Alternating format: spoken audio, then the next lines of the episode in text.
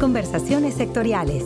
Oportunidades, innovaciones, mejores prácticas, casos de éxito e información relevante para mejorar el desarrollo del sector en la voz de sus protagonistas.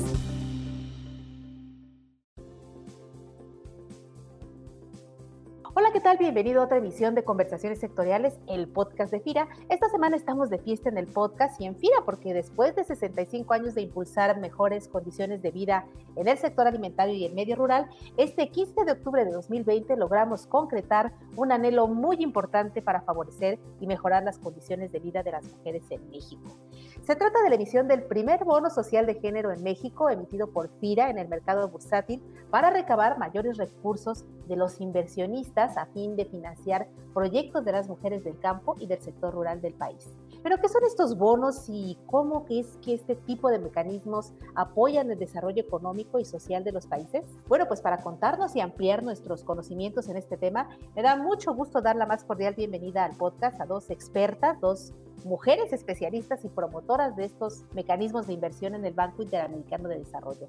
Ellas son Gabriela Andrade, especialista líder en la División de Conectividad, Mercados y Finanzas del BID, y Leticia Riquelme Arreola, especialista senior de la misma División de Mercados Financieros del Banco Interamericano de Desarrollo.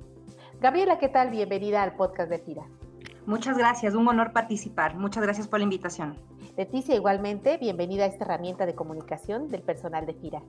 Ah, muchísimas gracias a ustedes por la invitación.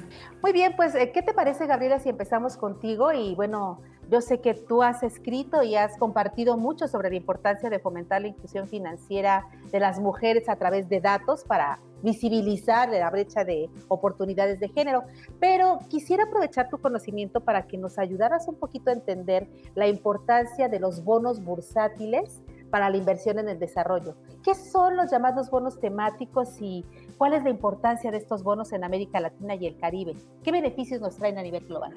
Gracias. Bueno, los bonos temáticos son títulos de deuda que pueden ser emitidos tanto por el sector público o por el sector privado, pero que conllevan la condición que los fondos que se obtienen por el bono se dediquen a financiar proyectos con impacto social y o ambiental y de esta manera puedan contribuir a los objetivos de desarrollo sostenible de las Naciones Unidas. Ahora, es importante recordar que estos bonos están sujetos a los mismos requisitos y regulaciones que cualquier otro bono y que también implican que los inversionistas no están renunciando al retorno. La diferencia está en que estos bonos involucran un marco a través del cual se asegura que los recursos estén destinados a estos objetivos de impacto social ambiental. Y estos marcos para eso establecen claramente cómo se utilizarán los recursos del bono, cuál será el proceso para la evaluación y selección de los proyectos, cómo se gestionarán los recursos y cómo se irá reportando el cumplimiento a través de todas estas dimensiones. Estos marcos, por lo tanto, son súper importantes para asegurar la transparencia que los inversionistas quieren para saber que los recursos que están invirtiendo sí van a estos objetivos. Para entender un poco ¿Cuáles son? ¿Cómo se clasifican estos bonos? Estos se clasifican en función al activo que se financien. Entonces, usualmente se clasifican en cuatro grandes categorías. La primera y quizás la más antigua son los bonos verdes, son aquellos que financian proyectos que tienen beneficios medioambientales o climáticos, por ejemplo, lo que es vinculado a la eficiencia energética, energías renovables, transporte limpio. Como dije, son los más antiguos en general y los más dinámicos en nuestra región. Los más recientes quizás son los bonos azules, que son los que están vinculados a proyectos de la preservación de los océanos. Eh, de ahí tenemos la categoría, la tercera, que son los bonos sostenibles, que cubren en una misma financiación o combinan proyectos que tienen tanto impacto medioambiental como social. Y por último, tenemos los bonos sociales, que son a través de los cuales los fondos se destinan a apoyar iniciativas como el acceso a la infraestructura básica, vivienda asequible, inclusión financiera y social. Y los bonos de género son precisamente una subcategoría de estos bonos sociales que simplemente implican que los recursos se van a dedicar exclusivamente para apoyar la equidad de género, sea este en mercados laborales, posiciones de liderazgo o para financiar las empresas eh, de propiedad o dirigidas por las mujeres. Me preguntaste un poco la importancia de estos bonos en América Latina y aquí el tema central de, de la relevancia de esos bonos y razón por la cual el grupo BID los apoya con mucha firmeza y cree en este potencial es que existe una enorme necesidad de recursos para financiar proyectos de desarrollo, proyectos verdes y para realizar todas estas inversiones que nos permiten progresar en los objetivos del desarrollo sostenible. Y los recursos públicos no son suficientes y tenemos que buscar la manera de movilizar recursos del sector privado. Estos bonos son instrumentos que facilitan esta inversión sin sacrificar el retorno. Entonces se da una interesante oportunidad porque cada vez más son los inversionistas que no solo buscan rendimiento, sino también impacto. Por ejemplo, varios fondos de pensiones globales ahora tienen este mandato de solo hacer este tipo de inversiones. Por esto es que tienen una gran importancia y ofrecen un gran potencial porque necesitamos estos recursos para poder invertirlos. Para terminar esta intervención de, de esta parte, contarles que la región está en un punto muy interesante de crecimiento y que se está consolidando y demostrando que realmente es una oportunidad de estos bonos. Por ejemplo, en el año pasado, en el 2019, la región emitió un total de 17 mil millones de dólares en estos bonos temáticos, de los cuales la gran mayoría, 14 mil millones, fueron bonos verdes. Y esto a su vez significa que la región está avanzando porque estaba un poco rezagada en estos mercados. Por ejemplo, con los bonos verdes, para septiembre de este año, las emisiones de la región ya representan el 4% del monto total a nivel global. De nuevo, 4% es muy bajo, pero tenemos que pensar que casi se ha doblado de la participación a finales del 2019. Entonces, estos números muestran realmente que el, mercado esté ahí y el gran potencial que tiene la región a través de todas las categorías mencionadas. Eh, ahora, Leticia, estamos en la perspectiva, bueno, de haber eh, lanzado, de haber emitido nuestro primer bono social de género. ¿Por qué resulta tan importante, Leticia, la emisión de estos bonos sociales de género y qué antecedentes existen de este tipo de bonos sociales en el mundo o en América Latina? Bueno, los bonos sociales de género son sumamente importantes porque es una herramienta financiera adicional que permite traer más recursos a la mesa y expandir esta frontera de financiamiento para las mujeres. Porque, bueno, pues tú sabes mejor que nadie en FIRA que en México y en el mundo hay una brecha de género muy importante, ¿no? Por ejemplo, en el tema de las pymes, el 30% de las MIPYMES están lideradas por mujeres, sin embargo, el 35% de estas no tiene un acceso completo a todos los servicios financieros. Entonces, es bien importante que existan este tipo de herramientas financieras para poder catalizar recursos y que existan más acceso al crédito a las mujeres y a las mujeres empresarias, porque en todo el mundo, la restricción al, acceso a estos servicios financieros por lo general es una de las barreras más grandes para arrancar un negocio y también es la razón principal de por qué quiebran las empresas. ¿Por qué? Porque se quedan sin dinero. Entonces, estos bonos de género, además, te permiten promover mejores prácticas para atender a las mujeres empresarias, porque además empiezas a, conocerlas mejor, ¿no? O sea, porque tienes ya un grupo de mujeres que estás atendiendo, entonces esto te permite monitorearlas, ir obteniendo mayor información sobre el uso que le dan a estos recursos y tú con eso puedes ir ajustando y calibrando los productos que le estás ofreciendo, ¿no? Y no nada más entregarles una tarjeta de crédito rosa porque son mujeres. Y bueno, además, como dijo Gaby, pues cumples con varios de los ODS, aparte del de igualdad de género. Ahora, este tipo de bonos, como ya les comentó Gaby, se están abriendo muchos mercados para estos bonos, ¿no? Por ejemplo, el año pasado el Banco Mundial estuvo muy activo, vi que Indonesia salió con un bono el año pasado, en África también hay varias iniciativas para apoyar un bono soberano de género y también están hablando de armar un fondo global. Yo, el Bid Invest apoyó a Ban Ismo el año pasado es un banco comercial en Panamá, con una emisión de un bono de género de 50 millones de dólares a cinco años. Y justo este año nosotros también tuvimos la oportunidad de apoyar a Da Vivienda en Colombia con un bono de 100 millones de dólares a 7 años, ¿no? Entonces, como ves, pues yo creo que es un tema que va a seguir creciendo, así como cuando arrancaron los bonos verdes, pues eran la novedad, ¿no? Y todo el mundo empezó a querer sacar sus bonos verdes, yo creo que lo mismo va a pasar con, con los bonos de género porque es una necesidad esta de cerrar la brecha de género que existe en el mundo. Híjole, la verdad es que es bien importante y me emociona muchísimo que, que sean precisamente dos eh, especialistas como ustedes las que empujen este tipo de mecanismos en un mundo financiero que también suele ser de hombres y, esto me da, mucha emoción, me gusta mucho, ¿no? Pero, pero sabes, en ese sentido lo que me gustaría mucho, Leti, es que nos platicaras un poco tu experiencia porque me comentas, eh, bueno, ya participamos en BIT con este eh, primer bono de género en, en, en Panamá, bueno, también participamos en Colombia, pero si bien es cierto, este tipo de mecanismos se venían o los han venido impulsando con la banca privada.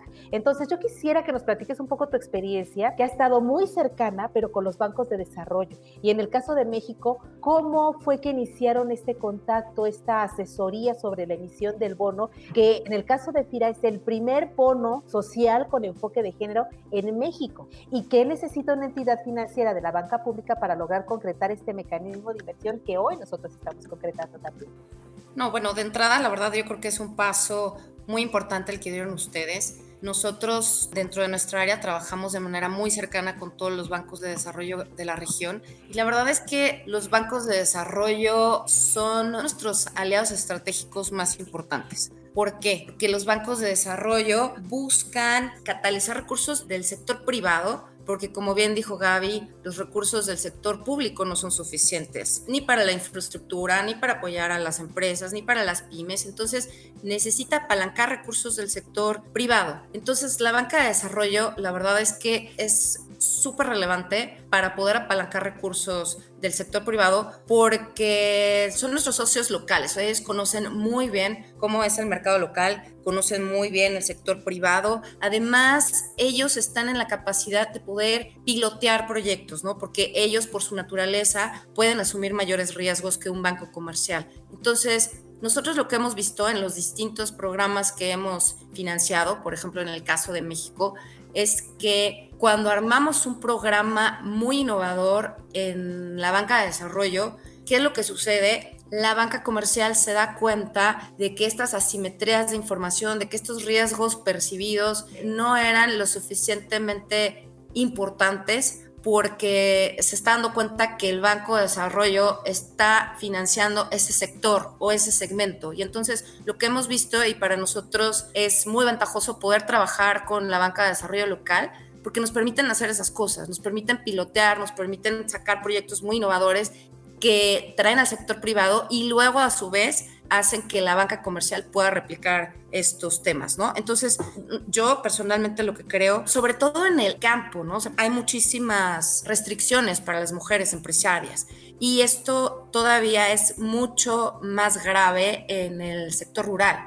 porque en el sector rural casi la mitad de las mujeres no cuentan con ningún crédito, ya sea formal o informal, ¿no? Entonces, justamente este bono de género todavía es, tiene un doble impacto porque va a atender justamente a las mujeres que están menos atendidas por el sector financiero. Entonces, para nosotros fue un gusto cuando FIRA nos buscó y, nos preguntó si podríamos nosotros apoyarles en el diseño de este marco de referencia para poder emitir el bono. Y la verdad es que nosotros hemos trabajado muchos proyectos con FIRA. A mí me encanta trabajar con FIRA porque la verdad es que tienen todo súper ordenado. Fue muy fácil identificar cuál era la cartera que se iba a poder financiar a través de este bono de género. Vaya, pues el bono se emitió y fue todo un éxito y los felicito realmente. Y les damos las gracias por habernos invitado a participar con ustedes porque vaya, el que traía el impulso del tema eran ustedes, nosotros solamente pues venimos a acompañarlos con la experiencia que tenemos en, en la región una cartera muy amplia de nosotros pues son acreditadas y bueno pues sí es un paso importante para México y para el sector rural. Eh, Gaby, ahora regresando un poco a la importancia de la producción de datos sobre la inclusión financiera de las mujeres, quisiera que nos compartieras, eh, yo sé que es un tema para desarrollar aparte muy amplio, pero que nos compartieras un poco, así como de resumen casi, qué es la iniciativa Data 2X y si esta eh, plataforma o esta iniciativa puede apoyar o puede ser una herramienta para la toma de decisiones de inversionistas y entidades financieras para precisamente focalizar sus mercados y sus inversiones.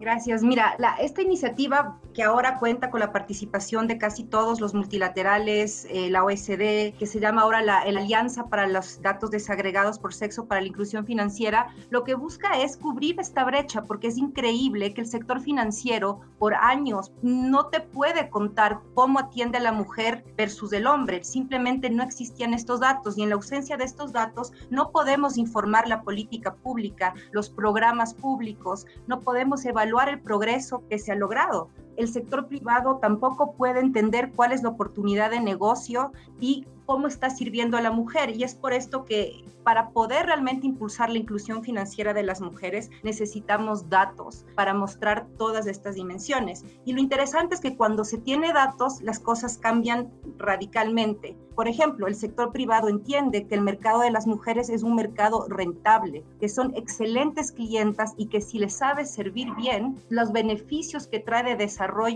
y para toda la sociedad son realmente increíbles, a la vez que para el banco es, como dije, una oportunidad de negocio y una oportunidad rentable. Entonces los datos nos permiten cambiar este paradigma, mostrar estas brechas y abordarlas. Y es por esto que esta iniciativa se enfoca tanto en el sector privado como en el público, para que logremos tener datos a nivel de instituciones financieras y luego agregados a nivel país y así mostrar dónde están las necesidades, pero y dónde están las oportunidades. Y como mencioné, los bancos, por ejemplo, los bancos comerciales que tienen esta data y que sirven a la mujer, realmente han logrado impulsar programas con excelentes beneficios para las mujeres, sus familias, la sociedad y para la economía, porque las economías van a crecer si las mujeres tienen la oportunidad de contribuir al crecimiento económico y al desarrollo de sus economías a través de sus actividades. Con esta data, ¿cómo ves el futuro de la inclusión financiera para las mujeres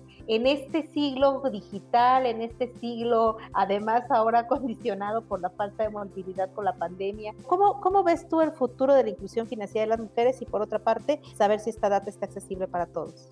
Mira, el problema es que son pocos los países que han avanzado en esta materia y en eso es realmente importantísimo reconocer el trabajo de México, que parte de ese trabajo lo hemos apoyado y ha sido un honor hacerlo, pero en la región tenemos solo el caso de Chile y de México que cuentan con buenos datos desagregados eh, por sexo a nivel nacional. Entonces, lamentablemente no existe información para toda la región, solo para estos países, pero la, importancia es, es clave para la inclusión financiera. Hay un dicho que, dice, lo que no se mide no se hace. Y, y, por eso es que lo debemos hacer, porque estas brechas existen a nivel de todos los productos y servicios financieros. Entonces, cuando les muestras que las brechas existen y cuando le muestras los datos de los bancos que sí lo hacen y que muestran que es una gran oportunidad de negocio, por ejemplo, que puedes incrementar la cartera a mujeres sin que esto involucre mayor riesgo, un deterioro de la calidad de la cartera, o cuando les muestras que las mujeres tienen depósitos más estables, que cuentan con mucha más frecuencia que los hombres a sus amigos y a sus familiares que están muy contentos con el servicio de un banco, te das cuenta que realmente es un gran, una gran oportunidad para ellos, pero que importantemente tiene todos estos beneficios para la sociedad y la economía. Somos buenas pagadoras las mujeres, además, en ese sentido. No, y bueno, pues lo que iba a comentar, de que somos buenas pagadoras. Estaba leyendo el otro día un, un paper del Global Alliance for Women y dice que la cartera vencida de las mujeres es un 35% menor que la de los hombres. Y sobre el tema de, de, información desagregada de género, acá en México, digo, Gaby estuvo ayudando a la Comisión Nacional Bancaria para incluir este tema de desagregación de datos en los reportes regulatorios de la Comisión. Sin embargo, México todavía no tiene la información desagregada por mujeres empresarias. Y entonces aquí lo que nosotros estamos trabajando con todos los bancos de desarrollo para ayudarles a que empiecen a obtener esa información. Y eso va a estar súper padre porque el Banco de Desarrollo va a empezar a jalar al resto de la banca comercial, siendo bancos de segundo piso. Y entonces ya va a ser muy fácil que todos los bancos comerciales en México y los de desarrollo cuenten ya con esa información y mientras más información haya, pues va a ser mucho más fácil generar políticas públicas y armar proyectos, programas para atender exclusivamente a las mujeres. Bueno, pues eh, hay muchísimo que hablar sobre el tema, la verdad es que me, encanta y me da muchísimo gusto que hayamos coincidido en esta parte y quiero agradecerles a ambas, eh, Gabriela Andrade, especialista líder en la División de Conectividad, Mercados y Finanzas del BID, y Leticia Riquelme Arriola, eh, especialista senior en la misma división, el que nos hayan compartido hoy este tema en el podcast que nos sirve para entender mejor en la víspera, además de la celebración que esta semana estaremos festejando en la Bolsa Institucional de Valores con la colocación de nuestro primer bono social con perspectiva de género en México. Así que, Gaby, muchísimas gracias por esta conversación aquí en el podcast de Gira. Gracias, un placer. Leticia Riquelme, mil gracias igualmente por dedicarnos este espacio aquí en el podcast de Gira. No, muchísimas gracias a ustedes por la invitación y felicidades por el bono. Y bueno, les recordamos mantenerse pendientes del evento de celebración de la colocación de nuestro bono social de género este 22 de octubre de 2020 en la página de Facebook de la Bolsa Institucional de Valores Viva a partir de las 13.15 horas. Nuestras redes sociales en Twitter, arroba fira-méxico y arroba fira México, así junto en Facebook. Se despide de ustedes Cecilia Arista y en la producción Axel Escutia, deseando como siempre para todos y todas una excelente semana de labores. Hasta la próxima conversación. Este podcast es una producción de la Subdirección de Promoción de Productos y Servicios de FIRA.